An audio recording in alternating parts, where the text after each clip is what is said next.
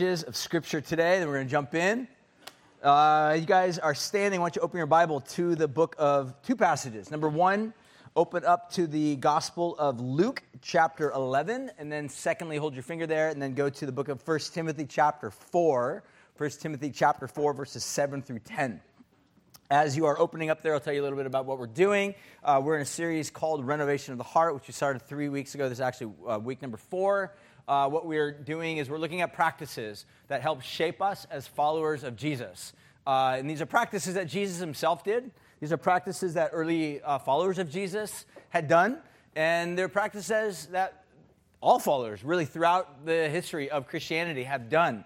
And our invitation to you would be to really think about how do these practices play into your life? If they don't, to really think how can they become a part of your life? If they do, how can they become more regular and actually more uh, intentional in terms of what God is intending through these practices, which we'll unpack a little bit more in just a moment. So I want to read these two passages, and then I'll pray, and then we will jump in to get to work looking at this. Uh, I'm going to start with 1 Timothy. So, sorry, I told you Luke first, but it's going to be 1 Timothy. 1 Timothy chapter 4, verse 7 says this Train yourself for godliness. For while bodily training is of some value, godliness is of value in every way, as it holds promise for the present life and also for the life to come. The saying is trustworthy and deserving of full acceptance. For to this end we toil and we strive because we have our hope set on the living God, who is the Savior of all people, especially those who believe and then jump on down to Luke chapter 11, verse 1, just a simple statement. Now, Jesus was praying in a certain place, and when he finished, one of his disciples said to him, Lord, teach us to pray.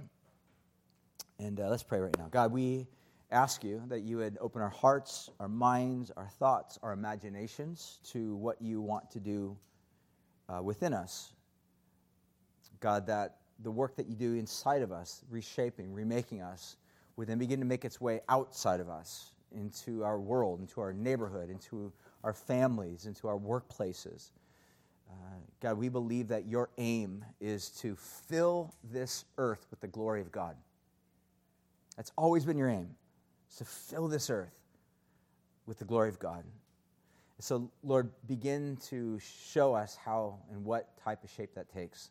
So we commit this time in your hands and we pray and ask all these things in Jesus' name. We all said. Amen. All right, guys, why don't y'all grab a seat? Grab a seat. So, uh, we started this series about four weeks ago, kind of go through just a quick little, again, why this. I think it's just sort of helpful for us to consider and rethink through this.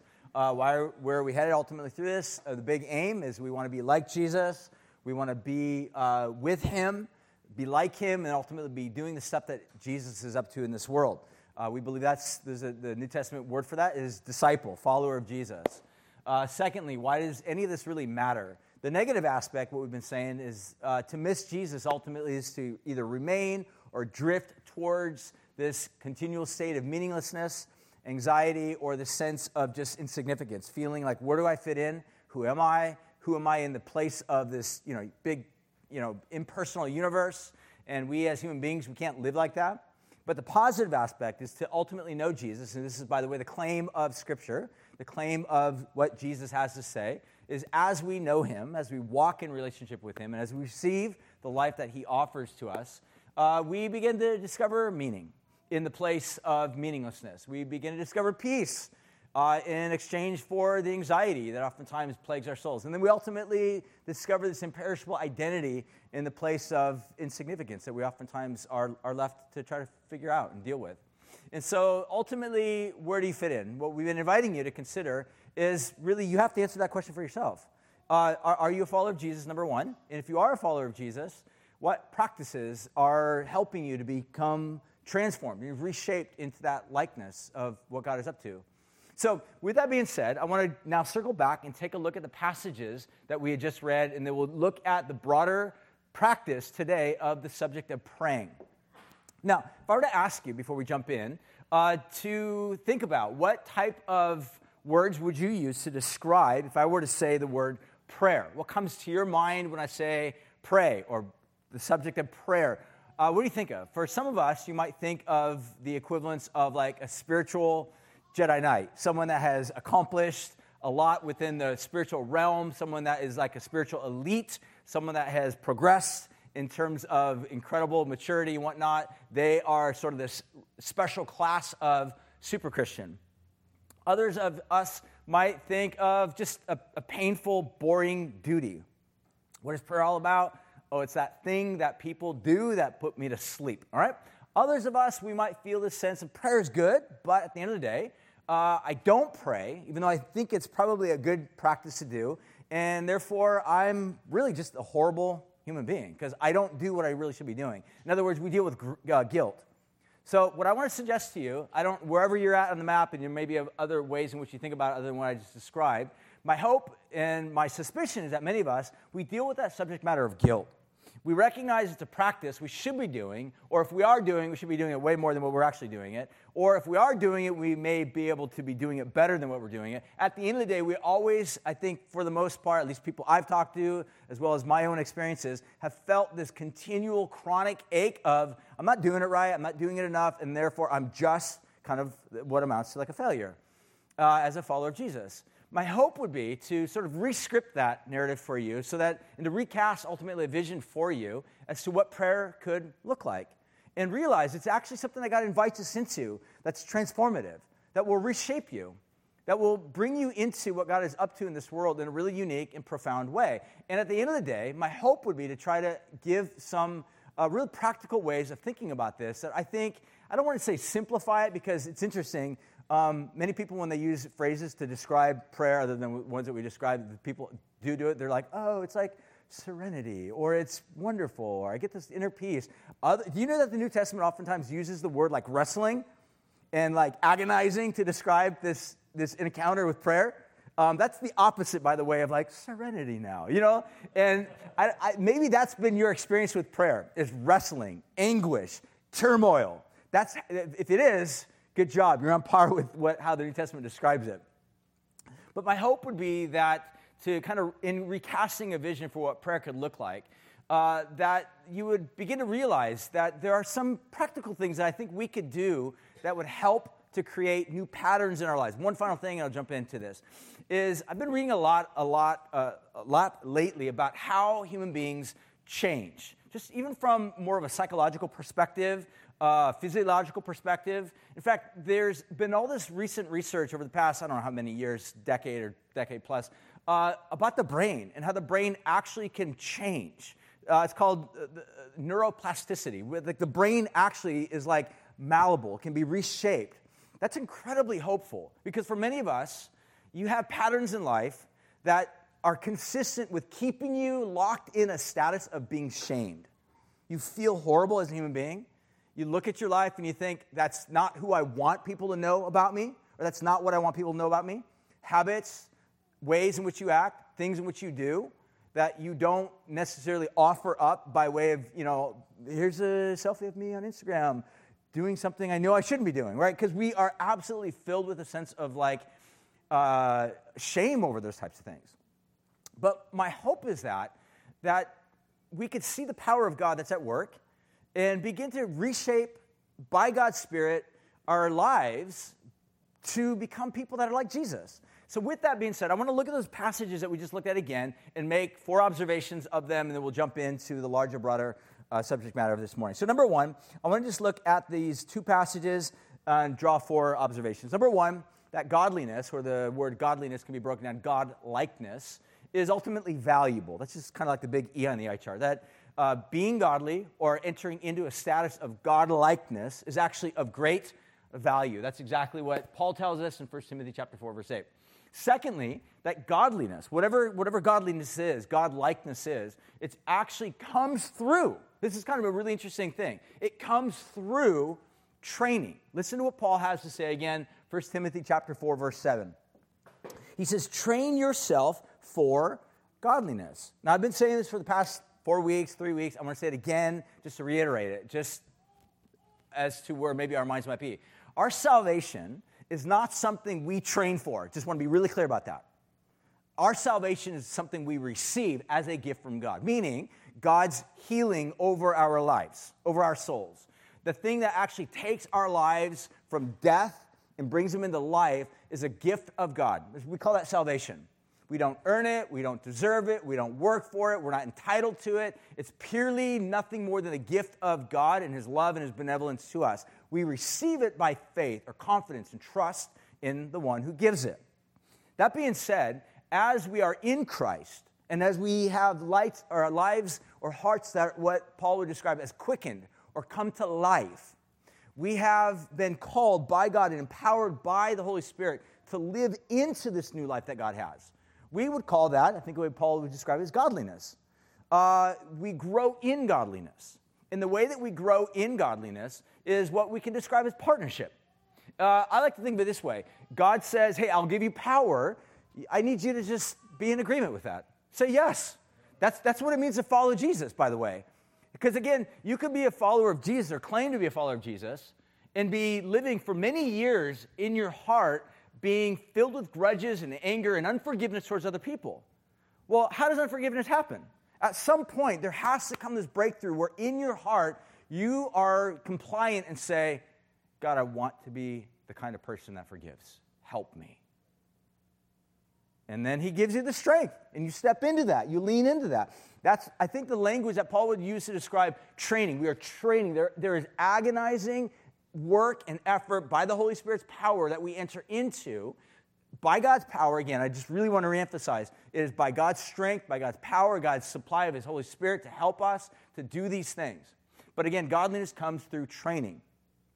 In fact, the word that he uses there for training, we get the English word uh, gymnasium from. It's a place where you go to actually work out. It's the uh, Greek word that the training place in so called gymnazo. It's literally the exact same Greek word as that. Um, but the idea is you go, the place where you go to actually work out, lift weights, grunt, do something, break a sweat. The idea is there's, there's labor in the, the, the process of us saying yes to God. Because again, if you ever worked out, you know it's not, it's not easy. It's not intended to be easy, by the way. If your workout, by the way, is like, that's a piece of cake, you probably need to lift more weights or walk an extra four miles or run a little bit extra on the treadmill, whatever, because if it's too easy, then you're, you're not really doing anything. And in the same ways, the Christian life is like that as well, that there comes a point where we can be addicted to comfort, but as we grow, we have to press into, step into some of those areas that are challenging.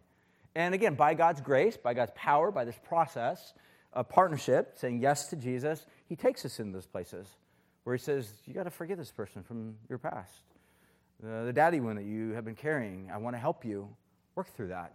This anger issue that is constantly uh, destroying others around you, including your son and your daughter and your spouse. I gotta, I gotta, I gotta take care of that because you, are literally poisoning, soiling your entire life. I want to help you. And then at some point we say, okay, yes. That's, that's agonizing, by the way. That's not easy. But to step into that is to begin to step into what Paul would describe as, godliness. Comes through training. Uh, thirdly, we see that training ultimately is motivated by who we are and whose we are. That's what Paul would say, I think, in verse 10. Listen to it again. He says, For to this end we toil and strive, similar language, because, why? Because we have hope set on the living God. So again, this connecting, connecting word is the word because. Why do we tr- tur- uh, enter into striving turmoil or like working hard uh, and breaking a sweat because of who we are. So, this is the very opposite of Paul saying, I'm working really hard so that God might accept me. That is not Christianity, by the way. Um, that is not how God works. That's what salvation is. Salvation, again, as I mentioned, is God coming to us saying, You are dead and I speak to your dead body alive. I speak to your dead soul uh, rise, and we arise by faith, trusting Him. God is the one who gets all the credit and all the glory at the end of the day. As we now arise, we enter in this partnership of saying, Yes, Lord, take this area of my life. Yes, take this area. Yes, bring your kingdom into this dark zone of my existence, in this dark closet that I don't even want Marie Kondo to ever even go into. God, please rearrange and bring order into that area as well. God, you do what you want to do in the sum total of my life. That's a partnership of saying yes to God, growing in godliness. And then, fourthly, we see that Jesus' disciples ultimately they want to learn uh, how to train, or train by learning, by asking Jesus, teach us how to pray. So, Jesus' disciples somewhere in the depths of our heart, And I would say, even though this was his disciples' first century encountering with him, I think if there's, if you're honest with yourself, and I think that if the spark of life, the Holy Spirit is alive in you, at some point in your heart, some place in your heart, there's at least a small glimmer of desire that says, I want to learn how to pray. I don't know if I have time for praying. I don't know exactly what prayer is all about, but I kind of want to learn. So I would suggest that if you are a follower of Jesus, somewhere within your heart is this slight desire. It might be slight, it might be like a little flicker on a candle, barely alive, but it's there. So Jesus' disciples want to train by learning, by asking him, teach us how to pray. So, with that being said, I want to jump in and uh, make this little statement, and we'll begin to look at some aspects of this. That prayer is a practice that shapes us into the likeness of Jesus by training us to lean into his will, purposes, and kingdom. So prayer does.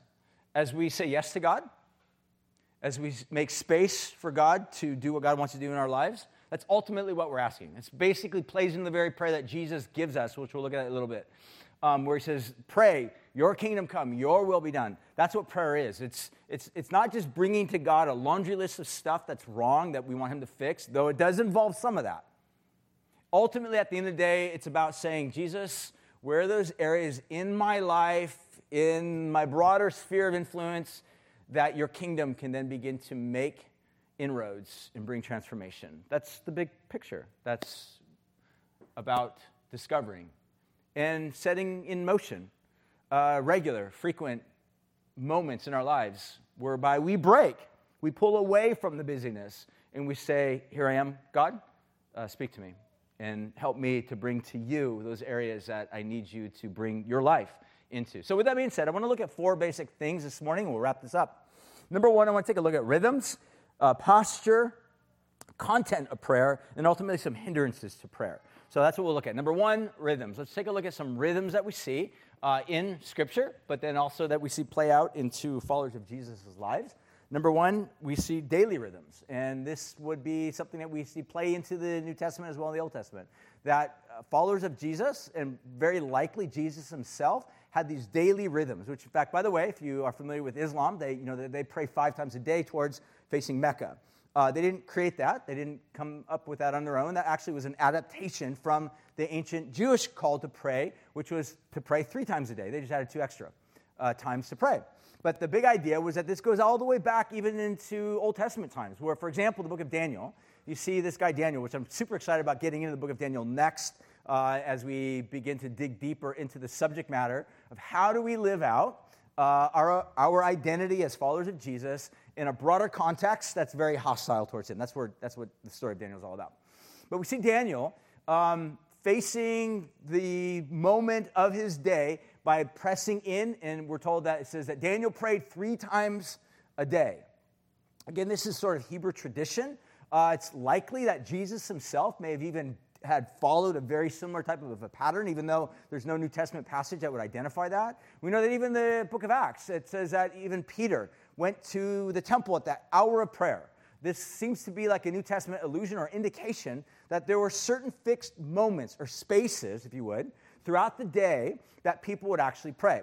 This is something actually that I, on a very personal note, that I've actually found very, very helpful for my own self in terms of actually just setting up, um, like literally um, notifications on my phone that would remind me to pray. So uh, for me personally, it's six o'clock in the morning, it's 12 noon, and six o'clock at night. Now, I don't always like, you know, sometimes I'll, I'll swipe it and it's gone and I forget about it, but I have them regularly just going off daily to remind me.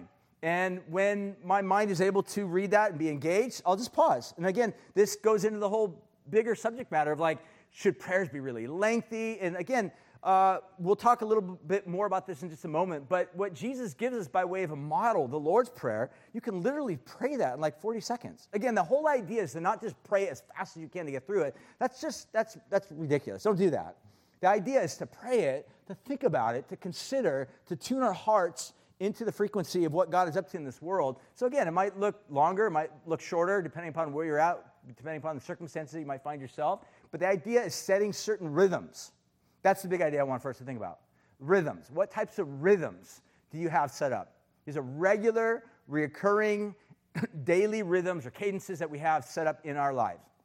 It might look different for each of us. We've got different schedules, different circumstances in our lives. But the key thing that I found extremely helpful is setting up certain rhythms in our lives that would be helpful. And again, one final word on this this is not about setting up certain legalistic standards. So, in other words, if you miss these rhythms, this is not about you walking away and being like, oh my gosh, I'm a failure, I'm a horrible. That's, that's trying to relate to God based upon what you're doing. That's, that's, that's not your identity. Your identity is you're a child of God, and because you are a child of God, you want to regularly, frequently engage with God. And if you miss it, you miss it. You don't walk away with guilt and shame. You just say, I want to, I want to, I want to meet the next one because I, I, I love, I love just meeting with, with my Savior, my, my God, whom I love and who I know loves me. Um, so, secondly, we see weekly types of rhythms. Uh, these could be gathered at church or within community. So, again, weekly rhythms. Uh, we'll talk more about this next week in terms of just uh, the practice of gathering. Like, do you know that what you're doing right now is a practice? Many of us, uh, we don't even think of it as a practice, but it's, it's actually a practice. The more you are actually able to discipline yourself to be engaged, we'll talk more about this next week as we get into the subject matter, because for some of us, you come and you're very, very disengaged. Now, I think there's some practical things that we can talk about that will actually re engage your heart. There's some perhaps challenges that you actually may be dealing with in your heart that you might not even be aware of.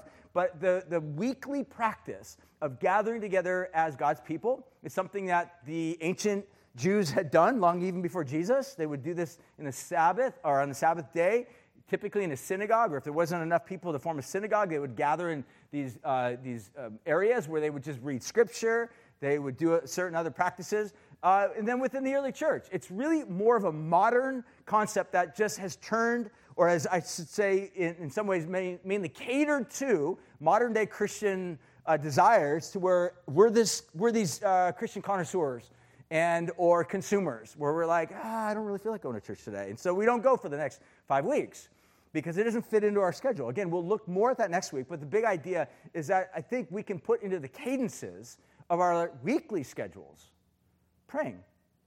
Again, this is, this how we how we can think of it and see it. We can gather with people. This is also an invitation for you as you gather, either as a larger church gathering like here, or even within your smaller gatherings, uh, to bring, incorporate praying, prayerfulness into those moments where, again, there are people always around our lives. Maybe, maybe you're the one that's going through a tough time, but imagine if you were part of a community in the moments and the challenges that you're facing in life. And in that community, people would pause and stop while you're gathering and while you're divulging the challenges that you're going through. And there's, hey, let me just pray for you right now.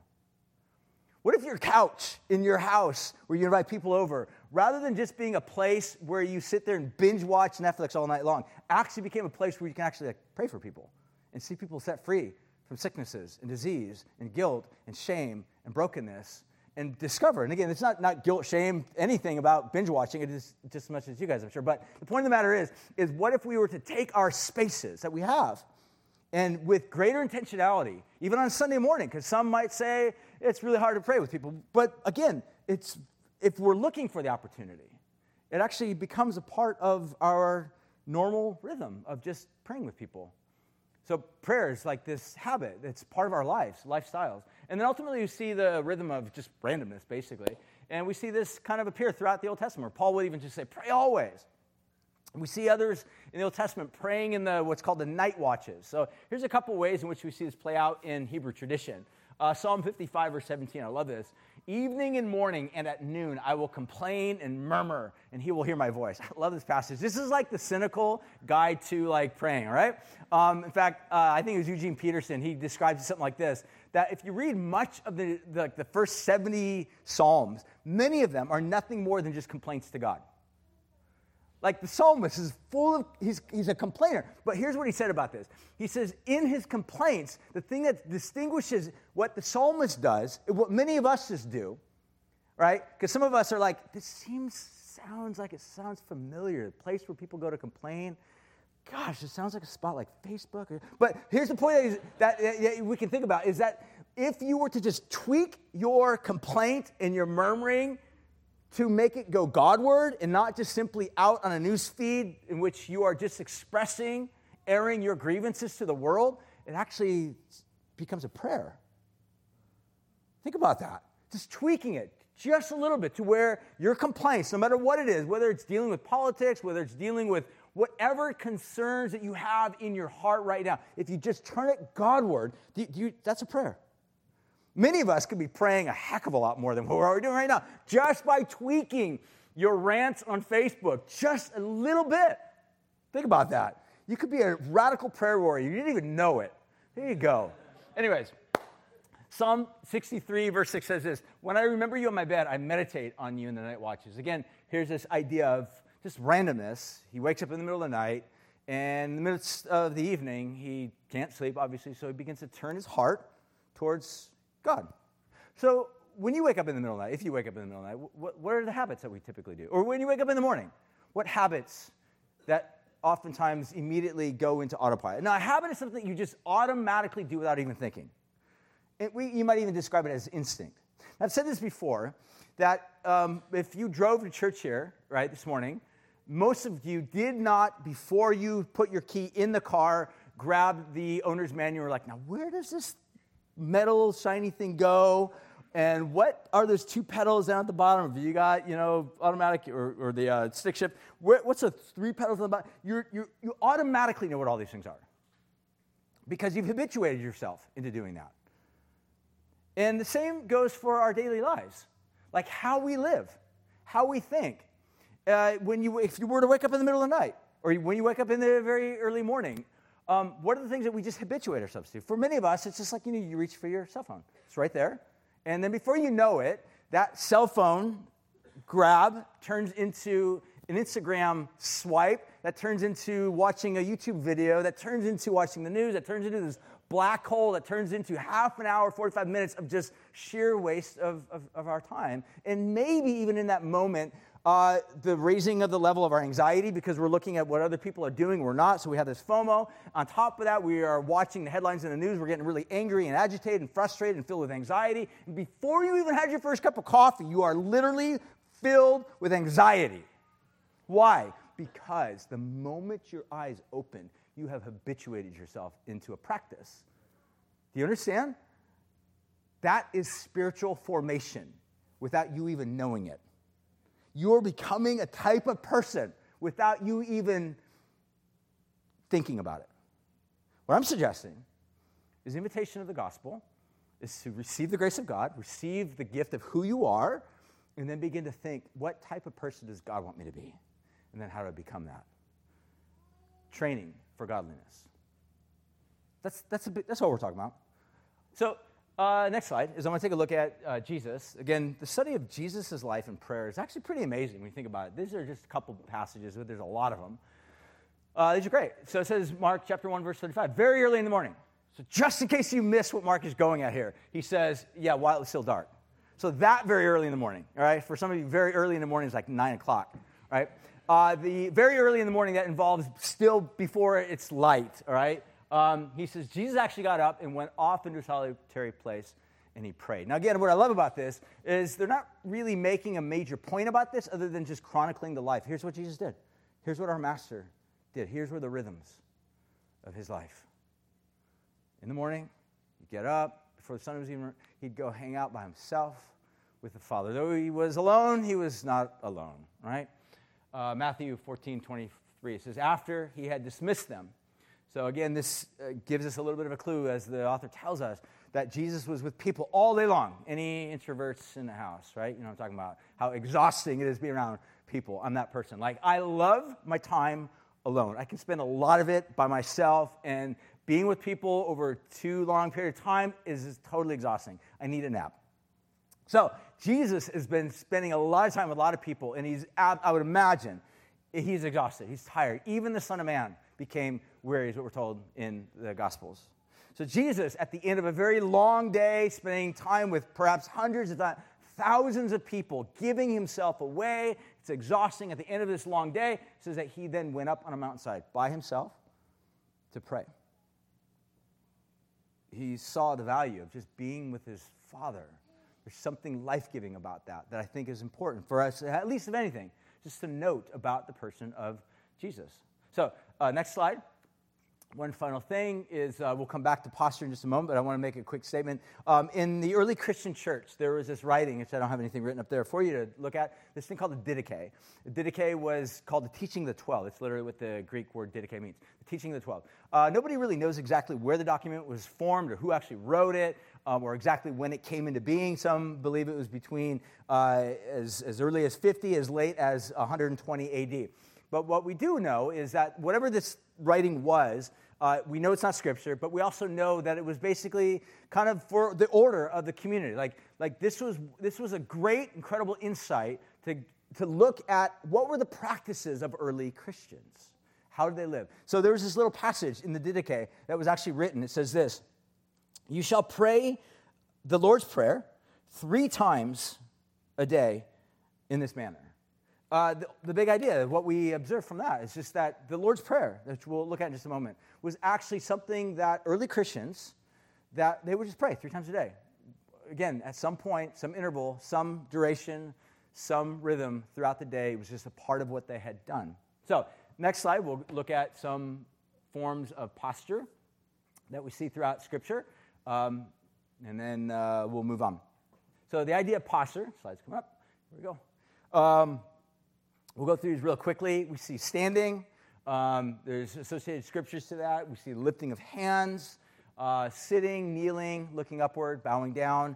The big idea is that there is not any form of set posture that you have to have. So kneeling down, those that kneel down is wonderful. It's great. I think there's some uh, good reasons as to why that might be a good habit or practice to do. It, uh, if anything, it keeps you from standing up and looking at your phone. Um, but I, one, a couple of things that I noticed even on this list is that there's not folding hands and there's not closing of eyes, which are typical uh, ways of thinking about prayer. Like when we pray, we're like, okay, let's all pray. We close our eyes and fold our hands. So again, there's nothing wrong with that. It's totally fine. But those are not necessarily found in Scripture. Uh, they're not anti-Scripture either. So again, if you do that, no, no big deal. But um, the point of the matter is, is that these are just different ways. So the big point that I would make with this is that posture is, is all over the place. It doesn't really matter. I mean, even Paul would say, pray always, and in everything give thanks. So if you're driving on the road, obviously closing your eyes and folding your hands is not going to be an option. So to be able to pray in a way in which you are able to be cognizant, and aware of God's presence while you're doing something else or multitasking is, is totally fine. And I would even suggest it's part of the expected rhythm as a follower of Jesus.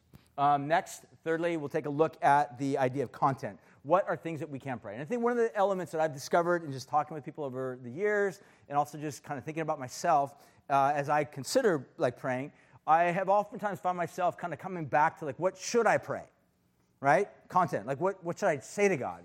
Um, or you kind of get to this place, and if you've ever been around any form of Christian community or context for any length of time, you know there's this thing called like the prayer list, right? Again, people like keep a little prayer list. They have like five or six names and scenarios that are going on, and uh, they go through that list, which is which is awesome, by the way. But at some point, you kind of like exhaust that list, and you're like, okay, I, I've, I've done that. I prayed for, you know, my grandma's you know, cat for the past like six days, and there's got to be something else for me to pray about. It just seems like repetitious and old. And so we kind of hit this like moment where like, I don't know what else to really pray for. And so we kind of then begin to move into exhaustion mode. And we just don't pray. So we disengage. We lose the fervor and we pull away from it. So what I would suggest to you, here's at least two, and other forms, but these first two I would suggest, highly recommend. The first of which I would say very, very high, like, like four star, five star, like big E on the eye chart. Don't miss this one. In fact, reason why I would suggest this one, incorporate this into your life. If not, if you've not already memorized it, my encouragement would be for you to actually memorize it, to do the labor, to engage the practice of memorizing this. This kind of plays into what we looked at last week, which is scripture memorization. Memorize this, and that way, when you memorize it, it'll become like a car driving your vehicle. You're not thinking about well, where's the key go and where's my right foot go and my left foot and how do I turn on the lights. It's just all automatic. By memorizing scripture, by memorizing this scripture in particular, it's just it's in your heart. It's like what we looked at last week. Uh, your word I've hidden my heart so that I would not sin against you. So that when you are in moments of what do I pray, you, you throw the training wheels on. This becomes a framework. It becomes basically the, the outworking uh, the framework of what you're going to pray. And so as you pray, And if you forget, like I don't know what really to pray, my, my heart feels overwhelmed, I feel kind of stressed, I don't not I can't even I don't know where my list is at, and I, I, think, you know, someone's dog is on there I should be praying for, whatever, but you can't remember the thing that you need to pray, then just go back to this and just pray this. And I, and I think, again, what I would suggest, this is actually what Jesus intended to pray. He says, when you pray, pray this. So much so, this is exactly what the early church assumed Jesus said. That's why in the Didache that we just read, they actually just assumed, like, pray three times a day, this prayer. So, some may have this objection well, could that prayer then just become rote and routine and just forced? Yeah, sure. Just like anything. Just like saying the words, I love you. Or just like saying, How you doing? I'm doing great. You're not. Your life is falling apart. Like, we, we do this all the time. So the idea like fake it till you make it is like, it's not entirely absent from all of this. But I, I want to take this a step further, even beyond that. Because I think if we just look at this and just say, I'm going to use this as my framework and just pray through it, that as I'm praying through it, as I'm actually intentionally thinking through this, for example, our Father in heaven, holy is your name. As I just meditate and pause upon that, I think, God, you're holy, you're distinct, and yet you love me.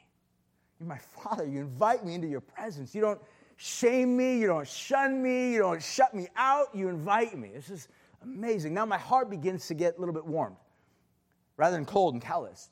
Uh, again, I can go down a little bit further where it says, Forgive us our offenses, as we also have forgiven those who have offended us. So when I even pray that, I'm reminded of the fact that, oh, that's right, I got offenses. There's these issues between me and God, or these calluses that I've had in my heart, or these areas of disbelief, or frustration, or angst that I've had that I've been dealing with in my heart. Do you realize that I'm now, I'm on a rhythm three times a day being confronted with those offenses? Not, not for the sake of like being shamed and guilted, but to remind me I got a God that loves to forgive me and invites me into the process of forgiving. So as I'm praying, and help me to forgive those who have offended me. Do you realize that three times a day you are exercising the muscle of forgiveness? That when you pray this, again, this is what typically happens for me. I think of it as like, uh, you know, a, a, like, a, like a musical, right? Don't, don't think really bad musical, think good musical. So you have music playing in the background, and then you go off and you have someone like playing a guitar solo. So you're riffing off of the, the, the rhythm or the melody that's already playing.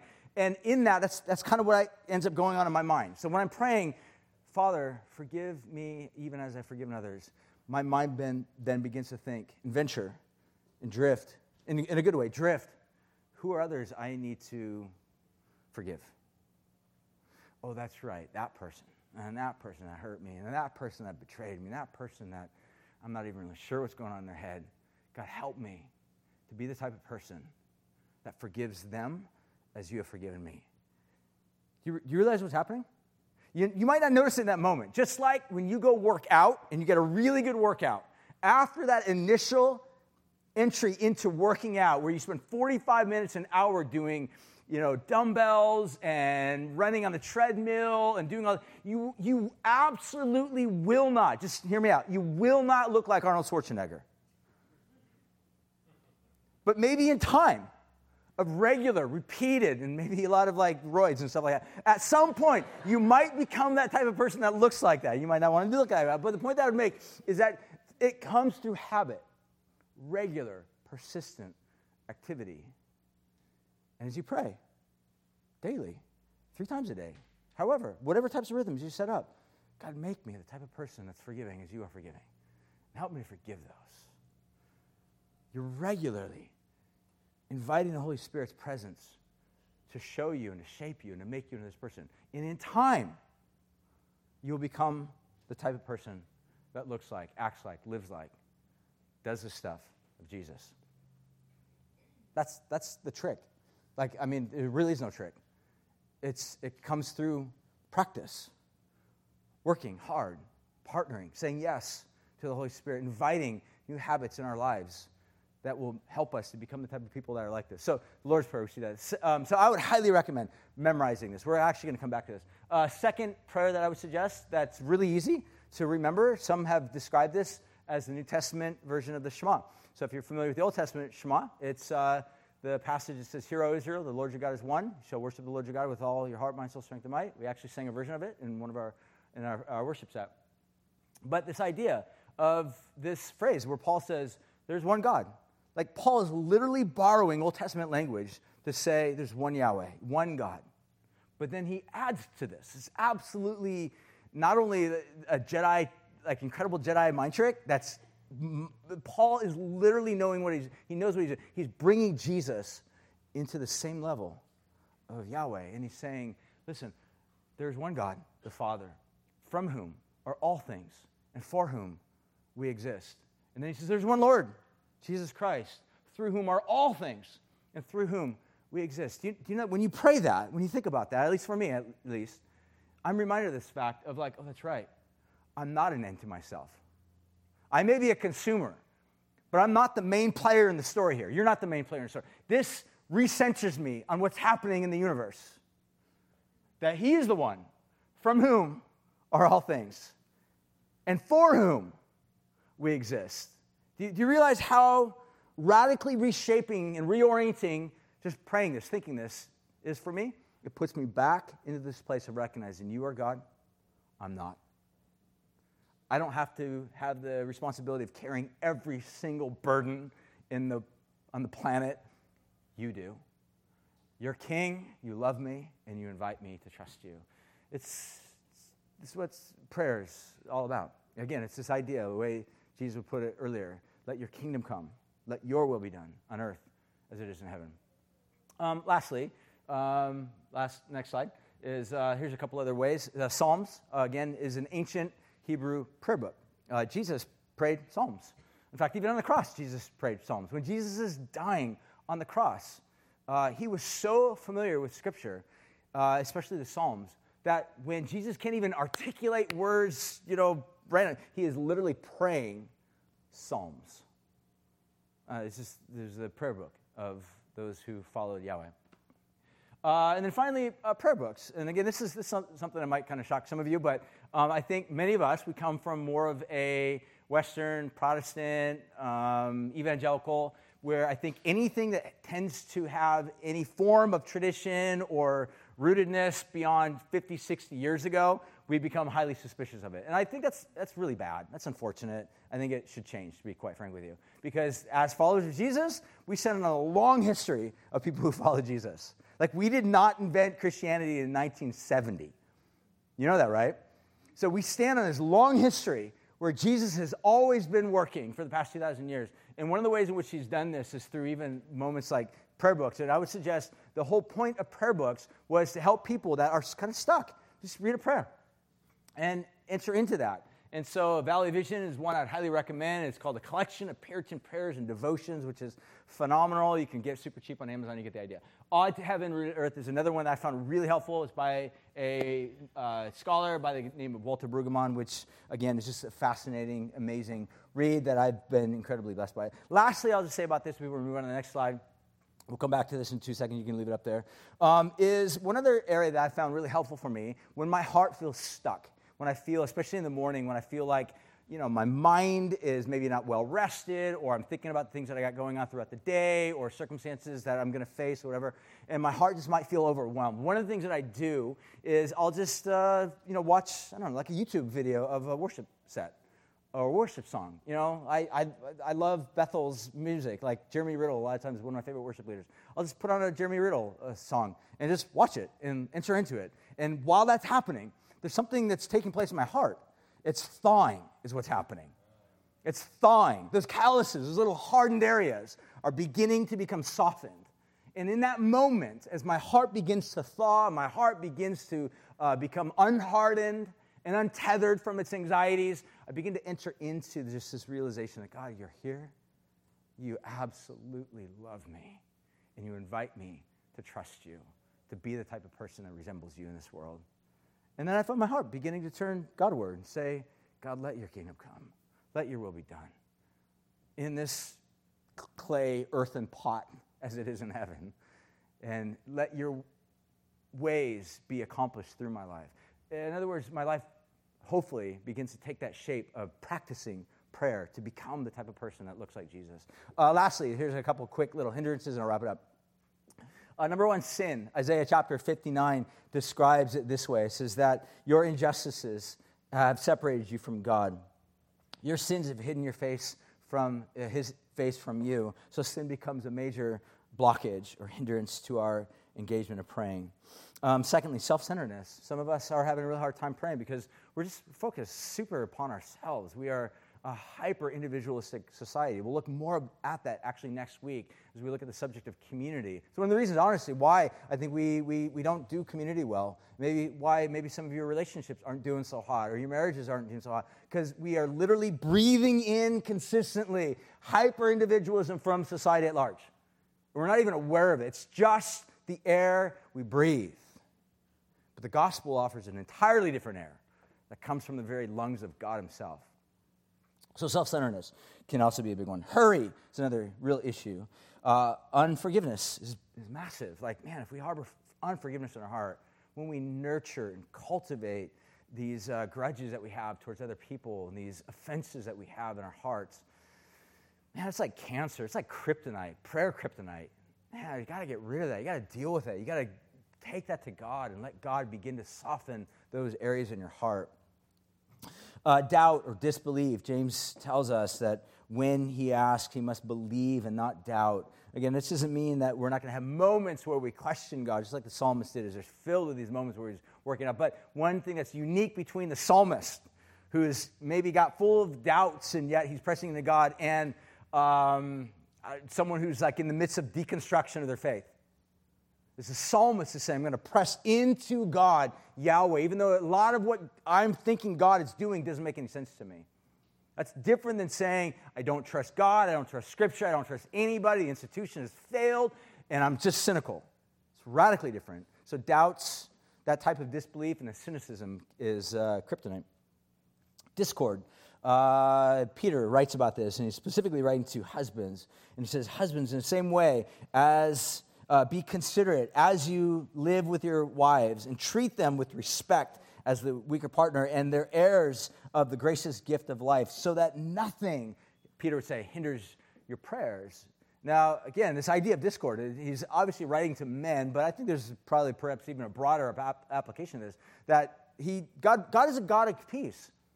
And if we're, if we're going around sowing discord in our lives, whether it be in your family, within your spouse, your relationship, within your church, do you realize that you are actually actively living in a posture that's in opposition to God? and we wonder, like, I feel so distant from God. Well, maybe your whole life is just filled with discord and dissonance, and God's bring, inviting you into harmony and peace. Put down the Put down the arms, put down the, the battle lines, and trust this God that, that loves you. And then finally, I think just not having a plan. Um, just on a very practical level, just not having a plan. So let's say, for example, uh, you begin to realize that, man, maybe the reason why 45 minutes after I've opened my eyes, the reason why I'm a frantic, freaked out, anxiety ridden stress case is because it all began the moment I opened my eyes and I reached for my phone. Maybe, and I'm, not saying that's for all of us, but maybe that may be sort of the string of events that leads to the 45 minutes into your morning routine and anxiety. If you were to say, you know what, I want to be the type of person that's not filled with anxiety in the morning, you got to do something. Now, good desire is not enough to change. So you might, you, you, might have, you, know, you might have this idea of like, you know what? I think the connection between my anxiety in the morning is between me and my interaction with my phone, first thing in the morning. Maybe I need to break that. So you might have revelation like that may be the connection. That alone, by the way, is not enough to free you. You know that, right? It's not enough to free you. What will free you, however, is doing something about it. We would call this habits, setting new habits in course for some of us, it might look like saying, I'm not going to sleep with my phone next to my bed or on my bed or under your pillow. Like, God help us if that's the case. Um, you know, uh, but, but it might be like, like you might, we might have these like, well, it's, it's my alarm clock. Well, you know, you can go on Amazon and buy an $8 alarm clock, right? That might be a better way to untether you from the anxiety 45 minutes into your morning. That rather than, so you gotta, you gotta break the habit and re enter into new practices. Uh, the same thing I would just suggest if we want to be the type of people that are like Jesus in living in a way of just recognizing God's presence everywhere I go, every place is sacred. Because you know that the big aim of God's heart from the very beginning is to fill the earth with the glory of God. That's what Jesus did. He comes, and everywhere he comes, everywhere he shows up, heaven transforms. And what Jesus does is he transforms us to then we, as we go out, become these little pockets, little colonies of heaven everywhere we live. So that when people look at our lives and see us, they see something about the beauty and the glory and the goodness and the peace and the shalom of God's kingdom that's come. And if we want to be that type of people, we have to think about what type of a game plan do I have, just on a very practical level, to invite God into the very practices of my life. At some point, we just have to think how will I reorient my practices, my routines, to involve praying? So, again, as I mentioned earlier, this is not about feeling guilt or shame at all, because that doesn't work. That's totally disempowering. But it's to think about what are practices that I'm already doing right now that are actually making me into the type of person that I don't really want to be, versus what are practices I can do, i.e., prayer, that will help me to become like what Jesus invites me to be. I would suggest that that's what prayer is all about. It's about inviting God's power into our lives. So, what I want to do right now is I want to finish just by praying together the Lord's Prayer, and we'll do that collectively as a church community. Uh, and so, how about we all stand? So, no matter where you're at, and if, for example, any of you, we looked at some of those hindrances, uh, you might in any way associate with sort of the first several that are on that list sin, self centeredness, hurry, and forgiveness doubt, disbelief, discord. There's hope too, because if that's the track that you're stuck in, there's incredible hope because Jesus says to turn from those things and then to turn to the living God. The word for that is repent, and I'll give you life. I'll help you, I'll set you free. I'll untether you from the trajectory in which those things will take you. And I'll give you a new life, a new pathway.